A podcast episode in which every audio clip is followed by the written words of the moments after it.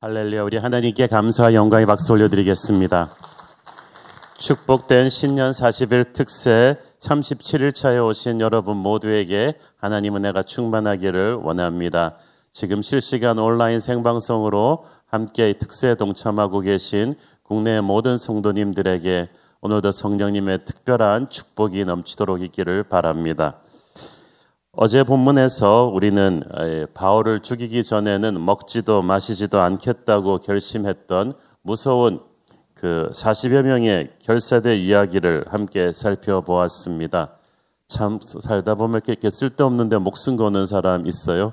어, 정말 그 어, 하나님을 거역하는 일인데도 하나님의 일이라고 착각을 하고 목숨을 걸었습니다. 이들 결사대는 종교 지도자들에게 부탁해서 사내들인 공회에서 바울을 더 조사할 것이 있다고 로마군에게 얘기를 하라. 그래서 바울을 어떻게든 로마군 영내에서 밖으로 끌어내 달라고 했습니다. 그러면은 어, 틈을 보아서 이제 바울을 암살하겠다는 무서운 계획이었죠. 그대로 일이 진행되었다면 아마 바울은 꼼짝없이 죽을 수밖에 없는 힘든 상황이었습니다. 그러나 하나님의 은혜로 그들의 그 무서운 음모를 바울의 생질이 알게 되었어요. 그래서 바울의 생질은 그 정보를 바울에게 전했고 바울은 그를 로마군 장교와 만나게 해 줍니다. 정말 간발의 차이로 바울은 죽음의 고비에서 살아나게 되었습니다. 만약 바울의 생질이 그 음모를 미리 알지 못했더라면 그리고 만약 그 정보를 제때 전달하지 못했더라면 예를 들어서 로마군이 뭐 생질을 바울과 만나지 못하게 했다던가 이렇게 했다면 어떻게 되었을까요? 단 하나의, 하나의 변수라도 단 1분의 오차라도 있게 생겼다면 바울은 아마 영문을 모르고 그날 꼼짝없이 죽임을 당했을 것입니다. 그러나 바울도 모르고 있던 위기를 바울도 생각하지 못한 방법으로 하나님께서 넘기게 해 주셨습니다. 우리가 참 그래요. 어떤 경우는 문제도 모르고 해답도 몰라요. 하나님께서 이걸 다 처리를 해 주십니다. 바울의 대적들은 완벽한 계획을 세웠다고 생각했지만 그들이 생각지도 못했던 허점이 있었어요. 그 허점은 바울의 생질이 그들 안에서 정보를 빼갔다는 거죠. 그 허점 또한 바울을 지키시는 하나님의 섭리의 일부분이었습니다. 하나님께서는 오늘도 우리를 향해 다가오는 마귀의 무서운 계획 가운데 허점을 만드시고 놀라운 방법으로 우리를 구원하실 것입니다. 천부장에게 불려간 바울의 생질은 유대인들의 바울 암살 음모를 낱낱이 고했습니다. 상황을 다 전해 들은 천부장은 즉시로 예하 부대에 비상을 겁니다. 22절 읽습니다. 이에 천부장이 청년을 보내며 경계하되 이 일을 내게 알렸다고 아무에게도 이르지 말라 하고 그는 먼저 이 일을 절대 비밀에 붙이게 했습니다. 천부장이 유대인들의 계략을 알고 있다는 사실이 누설될 경우 그들은 바울을 죽일 또 다른 계책을 세울 것이 분명했기 때문입니다. 그래서 천부장은 저들이 알지 못하는 가운데 이 바울을 그 구출하기 위한 비상 대책을 세우려고 한 것입니다. 로마 시민권자인 바울이 재판을 받기도 전에 이 지역 과격 분자들의 손에 죽게 되면 문제는 걷잡을 수 없이 커질 수 있었습니다. 어떻게든 그런 상황만은 막아야 했습니다. 그래서 야음을 틈타서 바울을 로마 시민에 대한 정식 재판관이 있는 가이사리아에 있는 로마 총독 벨릭스한테까지 이제 호송하기로 했습니다. 23절을 보니까 천부장이 바울을 호송하기 위해서 동원한 병력이 대단합니다. 23절 또 백부장 둘을 불러 밤 제3시에 가이사랴까지 갈 보병 200명과 기병 70명과 창병 200명을 준비하라 하고 야, 이 정도면은 다 합쳐서 약 470명이 넘는 군대인데요. 당시 예루살렘에 거주하던 로마 병력 전체가 600명입니다. 그러니까 그 600명 중에서 거의 대부분이 아주 미니멈 병력만 빼고는 전부 다 바울을 지키는 호위대로 차출된 거예요. 천부장은 그만큼 이것이 중대한 사안이라고 판단한 것입니다. 바울을 죽이려는 유대인 결사대의 집념이 너무 무서웠기 때문이기도 합니다. 어쨌든 이렇게 해서 바울은 거의 총독이 움직일 때나 따라붙는 호위병력 수준의 경호를 받으면서 움직이게 되었습니다. 가만 보니까 말만 죄수지 거의 특급 VIP 경호를 받으면서 가는 거예요. 세계 최강의 로마 군대가 졸지에 바울의 경호부대가 되었습니다. 우리가 개인적으로 바디가드 한두 명만 고용해도 얼마나 돈이 많이 듭니까? 그런데 하나님이 하시니까 돈이 안 듭니다. 최고의 경호부대를 400명이 넘게 동원하면서도 이게 다 공짜예요. 한 나라의 대통령보다 더한 경호 특권이죠. 돈 한 푼안 들이고 바울이 이런 의전 경호를 받게 하시니까 참 하나님은 놀라우신 분인 것 같습니다. 그뿐 아닙니다. 24절을 보니까 죄수를 호송할 짐승을 준비하라고 했는데 이것은 바울을 태울 말을 준비했다는 뜻입니다. 세상에 죄수를 편하게 말 태워서 호송하는 경우는 거의 없습니다. 그렇지만 워낙 사안이 예민하기 때문에 비상시에 기병대와 함께 움직일 수 있도록 바울에게도 말을 태운 것입니다. 이것은 다 바울이 동원하거나 돈으로 산 사람들이 아닙니다. 하나님이 하신 거예요. 하나님께서 보면은 돈 없어서 하나님의 일을 못하는 건 아닌 것 같아요. 하나님께서는 내가 수고하지 않은 열매를 먹게 하시고 내가 노력하지 않은 것들을 누리게 하십니다. 그것이 오직 하나님의 말씀만 순종하며 살아가는 하나님의 자녀들에게 주신 특권입니다. 그러니까 당장 우리 손에 든 것이 없다고 낭망하거나 좌절할 필요는 전혀 없습니다. 내가 하나님을 위해서 일하면 하나님이 반드시 나를 위해 일하실 것입니다. 내가 하나님께 헌신하면 하나님이 나를 위해 헌신하실 것입니다. 하나님이 주신 비전에 순종하는 사람은 그러므로 어떤 어려움이 와도 기가 죽지 않습니다. 하나님이 그 종을 통해서 하실 일이 계시기 때문입니다. 그래서 그 하신 일을 이루시기 위해서 역사의 주관자이신 하나님께서 모든 우리 주변을 둘러싼 모든 상황을 동원하셔서 우리를 보호하시고 우리 앞길을 뚫어주시고 인도해 주십니다. 돈이 없어도 그러므로 기죽지 마십시오. 필요하면 하나님께서 전혀 알지 못하는 사람을 움직여가지고 우리를 도와주실 것입니다. 470명의 로마 병력이 바이올을 호위하는 비용이 다 어디서 나왔어요? 로마 정부가 낸 돈이에요. 하나님께서 로마 정부의 등을 치셔가지고 하나님의 종을 돌보셨습니다. 바울은 돈 한 푼 쓰지 않았습니다. 또 여러분에게 인맥이 없다고 걱정하지도 마십시오. 언제 바울이 로마 군대 안에 뭐 인맥이 있었겠습니까? 그런데도 하나님께서 필요하다고 보셨으니까 오늘 그 로마 천부장 움직이는 걸 보면은 마치 바울의 그 친형제보다 더 적극적으로 나서서 바울을 돕습니다. 천부장은 하나님도 안 믿는 사람이 주님의 일을 하다 보면 이렇게 일면식도 없는 사람이 예수도 안 믿는 사람이 우리를 도와주는 경우가 있습니다. 하나님께서는 불신자도 쓰셔서 도와주시는 거예요. 불신자뿐입니까? 하나님은 정말 아, 미물을 쓰셔서도 우리를 도와주세요. 2차 대전 때 남태평양의 어떤 섬에서 일본군과 미군이 치열한 전투를 벌인 적이 있는데 미군 한 사람이 그만 본대랑 나고 되었습니다. 그런데 일본군이 그 지역 동굴을 막 수색하고 들어오니까 간신히 자기가 동굴 하나로 숨었는데 일본군 수색대들이 동굴을 하나씩 뒤지면서 다가오는 소리가 들렸어요. 그래서 이 미군이 평소에 기도 안 하다가 어렸을 때 주일학교 때 배운 기도대로 주님 살려주십시오. 빨리 우리 미군 본대가 도착하게 해주십시오. 아니면 막 미국 뭐 전투기가 와서 폭격을 하게 해서 저 일본군 수색대가 물러가게 해주십시오라고 탁 기도했는데 기도가 끝나니까 거미가 그 앞에 줄을 치는 거예요. 미군이 기가 찼습니다. 아니 주님 제가 전투기를 보내달라 그랬고 우리 본대를 보내달라 그랬는데 이 거미가 뭡니까?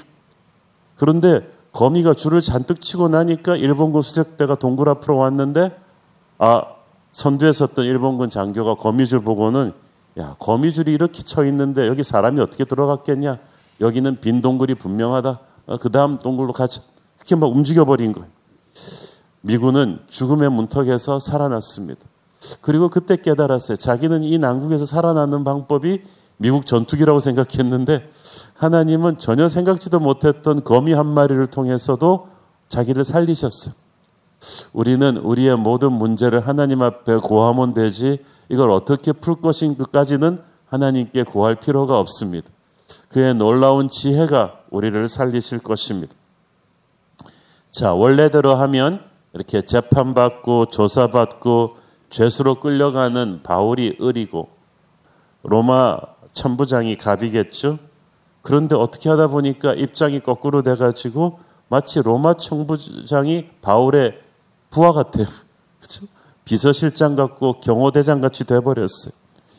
하나님의 사람이요 아무것도 없는 것 같아도 어느 순간에 보면 은근슬쩍 우리가 역사의 중심에 서 있게 됩니다. 억울하게 당하고 욕먹고 밀리는 것 같아도 어느 순간에 돌아보면 하나님께서는 하나님의 사람을 반드시 회복시켜 주시고 최후 승리를 주십니다. 그러므로 여러분 주변의 상황이 여러분을 핍박하고 어, 좌천시키려고 해도 너무 화내거나 슬퍼하지 마십시오. 사울이 얼마나 다윗을 추방하고 죽이려 했고 사람들의 기억에서 지워버리려고 했습니까? 그런데 결코 다윗을 사람들의 기억에서 지우지 못했어. 오히려 사울 자신이 기억에서 지워졌죠. 하나님께서 끝까지 다윗을 지키셨어요. 이스라엘은 사울의 왕국이 아닌 다윗의 왕국이 되었습니다. 악하고 힘 있는 사람들이 아무리 우리를 무너뜨리려고 움직여도 전능하신 하나님께서는 사전에 그 음모들을 다 차단하시고 반드시 우리의 길을 예비하실 것입니다. 내가 사망의 음침한 골짜기로 다닐지라도 엄밀히 말하자면 다닐 수밖에 없다 해도 하나님께서 나와 함께 하시기 때문에 나는 해를 두려워하지 않는다. 어저께 말씀드렸죠. 우리 주변에서 어떤 일이 일어나는가 보다 더 중요한 것은 우리 안에서 어떤 일이 일어나느냐입니다.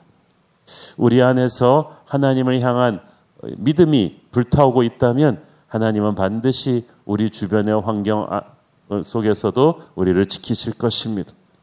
우리에게도 고난을 피해갈 수 있는 어, 방법은 없습니다. 그러나 고난보다 더 큰 은혜로 그 고난을 이겨냅니다. 고난보다 더 큰 은혜를 받기 위해서 우리는 고난보다 더 큰 믿음을 준비해야만 합니다. 자, 천부장의 바울을 향한 서비스는 거기서 끝나지 않았습니다.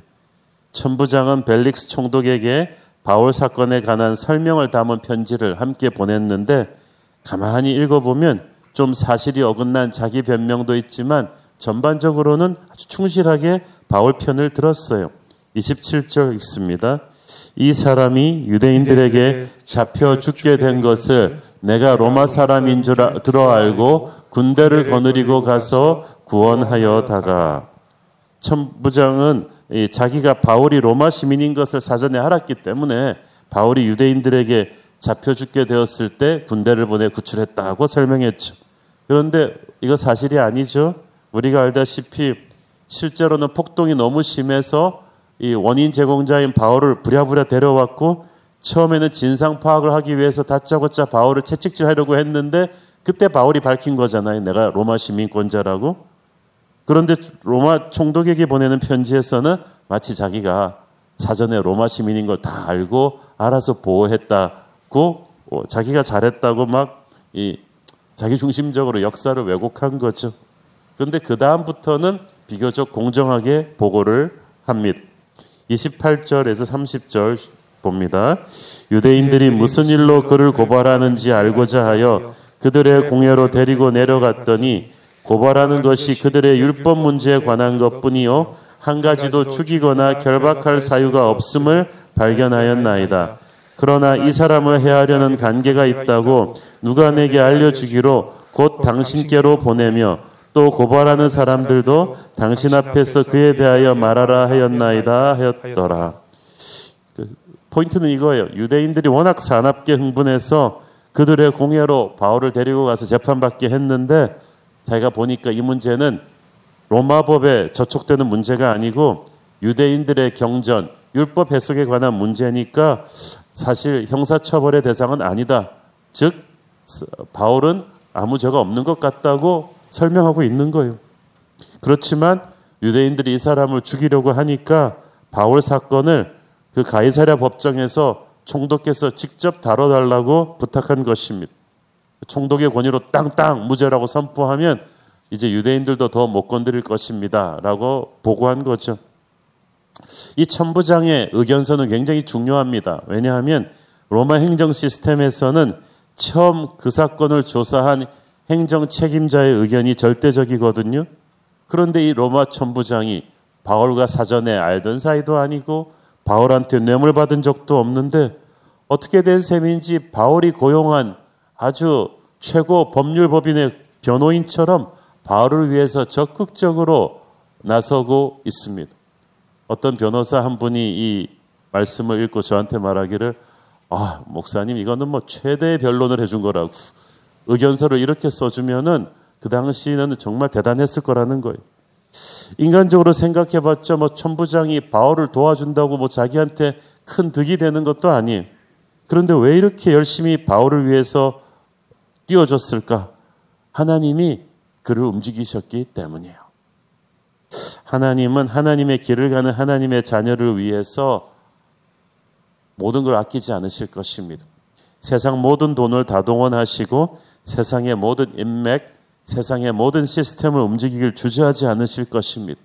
그래서 참 하나님이 우리를 살려주실 때 여러 가지 방법을 쓰십니다.